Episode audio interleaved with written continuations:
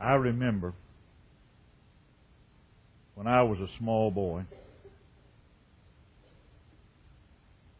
Daddy would talk about things we were planning to do. He would talk about a vacation trip we were going to make. Or he would talk about going to see my grandparents. Or he would talk about various things that he was going to do. And any time my daddy would speak about his plans for the future, he would always say, Well, if the Lord's willing, we're going to go on a vacation trip this summer. Well, if the Lord's willing, I'm planning to go to, to Dallas next weekend. It was not just a pious cliche as far as Dad was concerned. It was the way he lived his life. And it was a clear recognition that the future was in the hand of God. James would approve of that. In our text, James asks the question about our life. In the verse preceding our text, in James 4 and verse 14, in the, first, in the verse preceding it, James says, Go to now. You that say today or tomorrow we will go into such a city and continue there a year and buy and sell and get gain. Whereas you know not what shall be on the morrow. For what is your life? It is even a vapor that appeareth for a little time, and then vanisheth away. For that you ought to say, If the Lord will, we shall live and do this or that. James tells us there, our life is nothing more than a vapor that appears for a little time and then vanishes away. He's issuing a warning there. A warning for those who make assumptions for the future with no thought whatsoever of God. Life and death are in the hand of God. And for every one of us assembled here in this auditorium this morning, life at its best is a very fragile enterprise. Just the other day, it was only a matter of a few feet or perhaps a few yards that stood between you and an accident on the highway. A tiny microbe so small that it cannot be seen by the naked eye, has called many a man and many a woman away from the earthly toys of this life. The history books are literally filled with examples of the fragility of human life, the unexpectedness with which a summons may come. And all of us are keenly aware of the great tragedies that take numerous lives all in one fell swoop. The hurricanes, the tsunamis, the tornadoes. Or for those just a few short years ago that went to work in Oklahoma City at the federal building there, life was going to be just like any other day. They went to work just like any other morning. Husbands kissed their wives goodbye. Wives kissed their husbands. They dropped the children off at school. They put the children in daycare. There was every indication that it was a, another day. And yet, many of those people that kissed their spouse goodbye and dropped their kids off never went home that day. Or what about those on September the 11th of 2001 in the Twin Towers of New York City. It was going to be just another day at the office. And yet, for thousands, it was their last day at the office. Think about the things we've seen in recent weeks. Things that have touched our own lives. Things that have perhaps touched our community or those close to us. It was just a, another hunting trip for our friend Scott Watson, one of his many hunting trips. But he did not come home the same way this time. For young Mason Duval, Wednesday night, he got off work and was on his way home and was making plans to enter the Marine Corps. But when he failed to negotiate a curve in the road, his life ended in a fiery automobile crash. Write this down. It's on your final exam. Life is fragile. Someday the sun is going to come rising over the hills in the east. It's going to warm this old earth with its mellow light. And folks, I'm not going to be here to enjoy it. I'm not going to see its beauty and I'm not going to be able to bask in its warmth. Some morning the birds are going to be singing their songs in the treetops like I hear many mornings. But I'm not going to be around to hear that beautiful music. The flowers are going to perfume their, the air with their sweetness as they have done since God created them. I'm not going to be here to enjoy it. Because I'm going to have kept an appointment, the Hebrew writer tells about in Hebrews chapter 9 and verse 27. It is appointed unto man once to die. And yet that's something most of us never think about. We don't think about death. And we don't think about dying. We act as though and we live as though we've got a long term lease on life with options to renew the lease. We behave oftentimes as if we have gained and attained somehow some kind of immunity. As though that cold and clammy hand of death is never going to be laid on our hearts. Beloved, that's a very foolish attitude to take about an inevitability. Because death is life's greatest, perhaps its only certainty. And yet, when we think about death, what is there to fear? I remember my Uncle Carl a man that had numerous heart issues, a man that was a faithful Christian. Loved taking hunting trips into the high country of Colorado and Montana. My grandmother asked him one time, she said, Carl, with your heart condition like it is, is it really a good thing to, to be in that thin mountain air in that cold weather for a week at a time, camped out and hunting? He said, Well, Jewel, if I believe what I've said, all I believe all of my life, I've got something much better than this waiting for me. And I'm going to go hunting. Because when we think about it, what could be more pleasant than what's waiting for us after death? Here we have pain and we have partings. We have tears and we have tragedies. We have work and we have weariness and we have heartache and disillusionment. We grow old. Our eyes dim.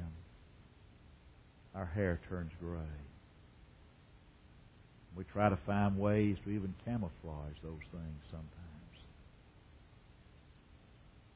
I want us to think this morning about the thought of the idea of death. Then what? The 16th chapter of the Gospel according to Luke, verses 19 through 31. Jesus there tells a story that's familiar to most, if not all, Bible readers. And I'm not going to read this morning. But it's a story that illustrates a striking picture of the differences in men's lives.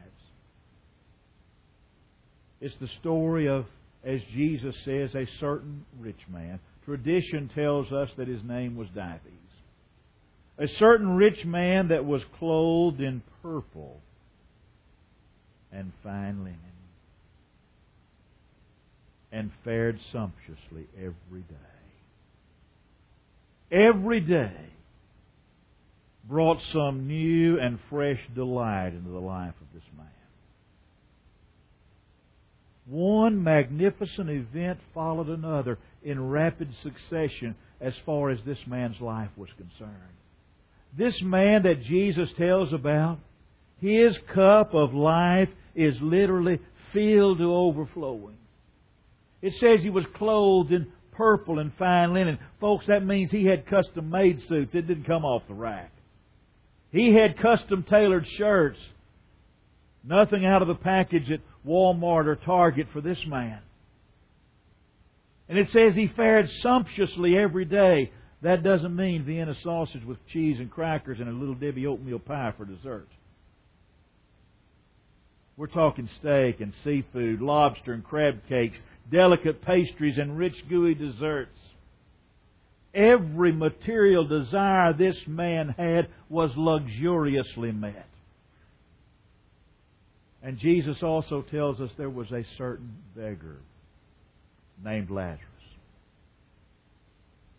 who was laid at the rich man's gate.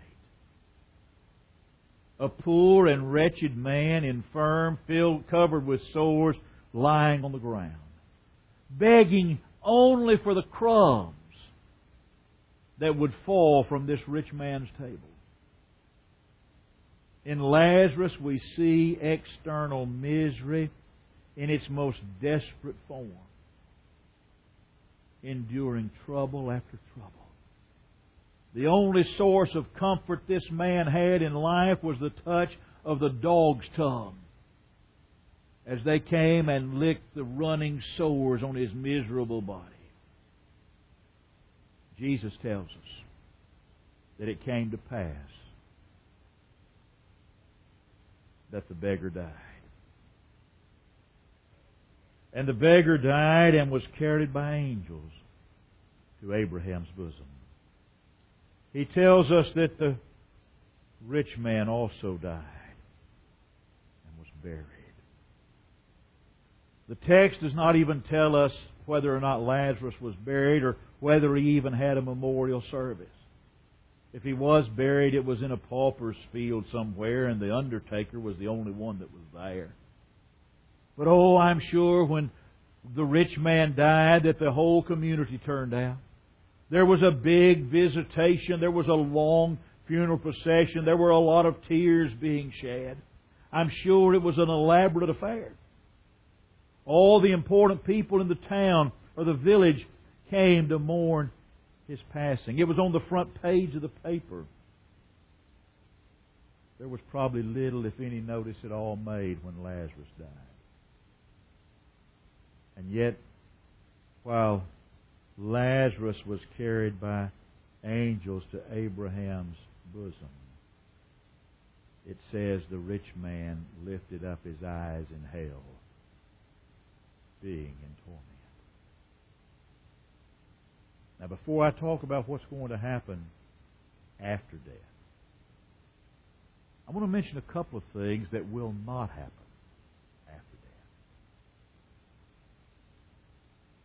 death. After death, I will not have an opportunity to make things right with God. A story illustrated beautifully by this rich farmer that Jesus tells about in Luke 12.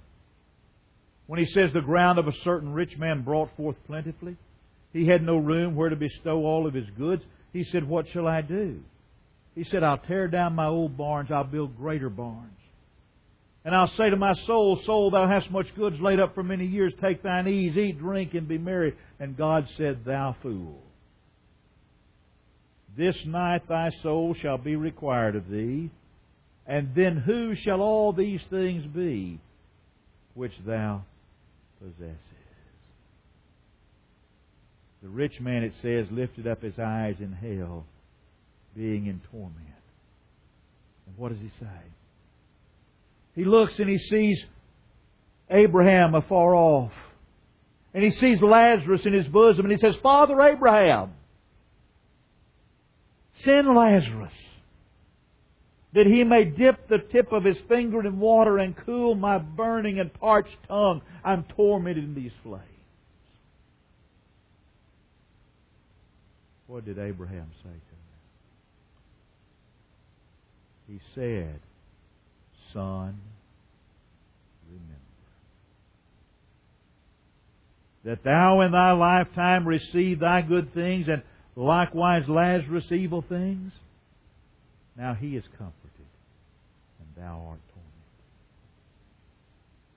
He said, Father Abraham, my tongue is parched. I'm tormented by these flames. Just give me the, just let Lazarus dip the tip of his finger in water and cool my parched, burning tongue. And Abraham said, Son, remember, that is going to be one of the greatest agonies of eternal hell. Memory. Because memory will not die. And we'll have an opportunity to remember all of our lives and what happened. Memory will be one of the greatest agonies for those who spend eternity away from God. Memories of lost opportunities. Memories of opportunities to do good that were not taken advantage of memories of unkind words and unkind deeds and unkind actions, memories of times when we were not Christ-like in the way we lived and in the way we treated one another, memories of things we failed to do. You see, that's the first request the rich man makes. It's for himself. And that request is denied. And the second request is he says, Father, Abraham, send Lazarus to my father's house. I've got five brothers. Tell him to go and warn them lest they also come to this place of torment. You see, he found out something else. He found out it's too late to do mission work. He found out it's too late to be concerned about lost souls. Now that he lifts up his eyes in hell and he's in torment, he thinks about his five brothers and he knows they're living, they're following in his footsteps. They're going to the same direction he's going. They're going the same path he's trod. He said, Send Lazarus. Let him go and warn my brothers. And that request is denied too. Abraham said, They have Moses and the prophets. Let them hear them. He said, Oh no, Father Abraham, they're not going to listen to the Moses and the prophet. They're not going to listen to a bunch of preachers. But if somebody goes back from the dead, they're going to listen to him. He said, if they hear not Moses and the prophets, neither will they be persuaded, though one rose from the dead. His first request was for himself. It was turned down. His second request was for others. And that was denied also. We won't have an opportunity to make our lives right with God. We won't have a do over once death comes and takes us from the stage of action on this earth.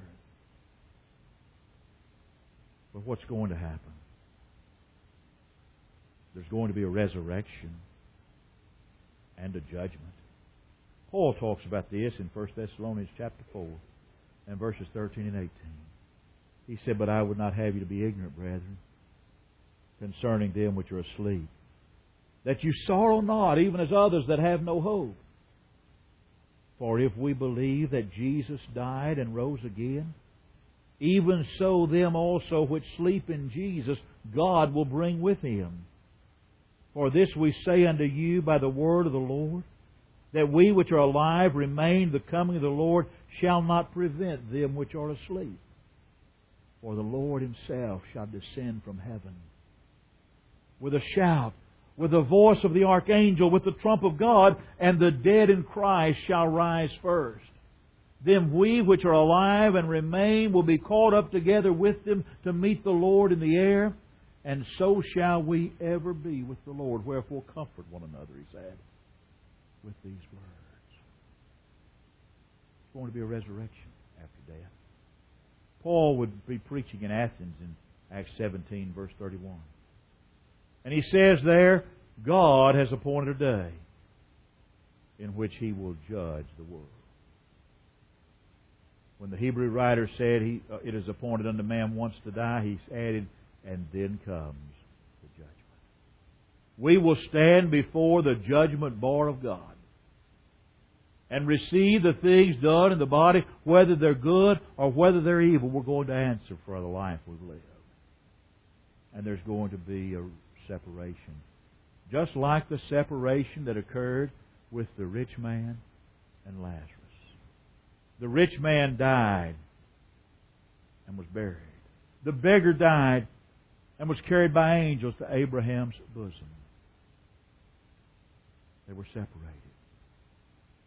When the rich man said, Send Lazarus to dip the tip of his finger in water to cool my tongue, he said, No, it can't be done.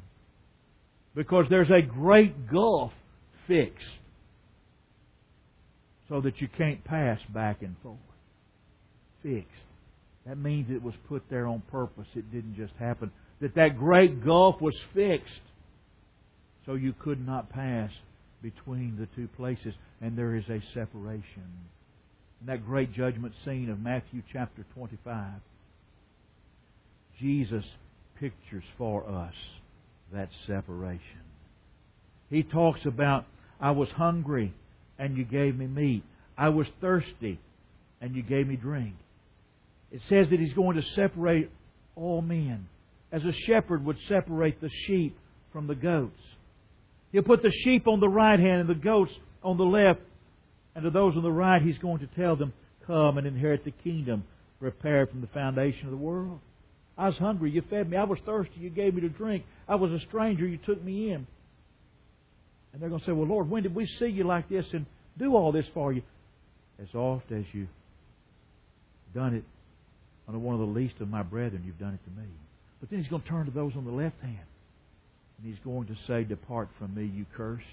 Into everlasting fire prepared for the devil and his angels. I was hungry. You didn't feed me. I was naked. You didn't clothe me. I was thirsty. You didn't give me anything to drink. These, he said, shall go away to everlasting punishment, but the righteous to life eternal.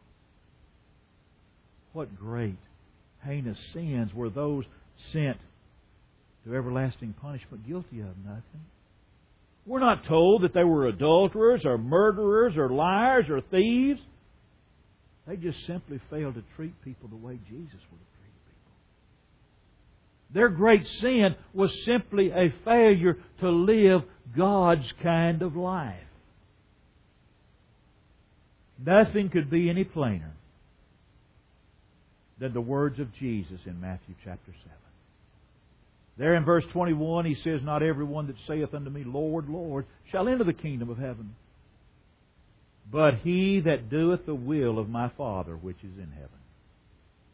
Many will say to me in that day, Lord, Lord, have we not prophesied in thy name, and in thy name have cast out devils, and in thy name we've done many wonderful works?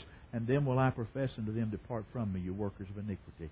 I never knew you. He said, Every one that heareth these sayings of mine and doeth them will be likened unto a wise man that built his house upon a rock. The rains descended, the floods came, the winds blew, they beat upon that house, and it fell not, for it was founded upon a rock. But every one that heareth these sayings of mine and doeth them not shall be likened to a foolish man that built his house upon the sand. The rain descended, the floods came, the winds blew, they beat upon that house, and it fell, and great was the fall of it. Jesus said, Not every one that heareth these sayings of mine will enter the kingdom of heaven, but he that doeth the will of my Father which is in heaven. He that lives my kind of life. You see, Jesus has commanded us certain things we do in order to be saved. That we believe in Him with all of our heart. That we turn our back on sin through repentance. That we confess Him before men. And that we are buried in the waters of baptism for the washing away of past sin. that is what Jesus has commanded that we do. After death, we won't have an opportunity to obey what Jesus has told us to do. And after death, with that separation, there's going to be heaven or there's going to be hell. Death is the gateway to glory for a Christian. Revelation 22 and verse 14, John would write, Blessed are they that do his commandments, that they may have a right to the tree of life and enter through the gates into that city. And then in the very next verse, he tells that death is the door of condemnation to the wicked. For without the city are dogs and sorcerers and whoremongers and murderers and idolaters and whosoever loveth and maketh alive. When all the great plants of our cities have turned out their last finished work, when the merchants have sold their last yard of silk, and dismissed the tired, weary clerk. When the banks have taken in their last dollar and declared their last dividend, when the judge of the world says close for the night and asks for a balance, what then? When the chorus has sung its last anthem and the preacher has said his last prayer, when the people have heard their last sermon and the sound dies out on the air, when the Bible lies closed on the altar and the pews are all empty of men, when we all stand facing the record and the great book is opened, what then? When the actor has played his last drama and the mimic has made his last fun, when the film has played its last picture and the billboard displayed its last run when the crowd seeking pleasure have vanished and gone out into the darkness again. And the trumpet of all ages is sounded, and we all stand before God. What then? When the bugle's last call sinks in silence, and the long marching rows shall stand still, when the captain has given his last orders and they've captured the last fort and hill, when the flag has been hauled from the masthead and all wounded soldiers have checked in. When the world that's rejected a Savior is asked for a reason.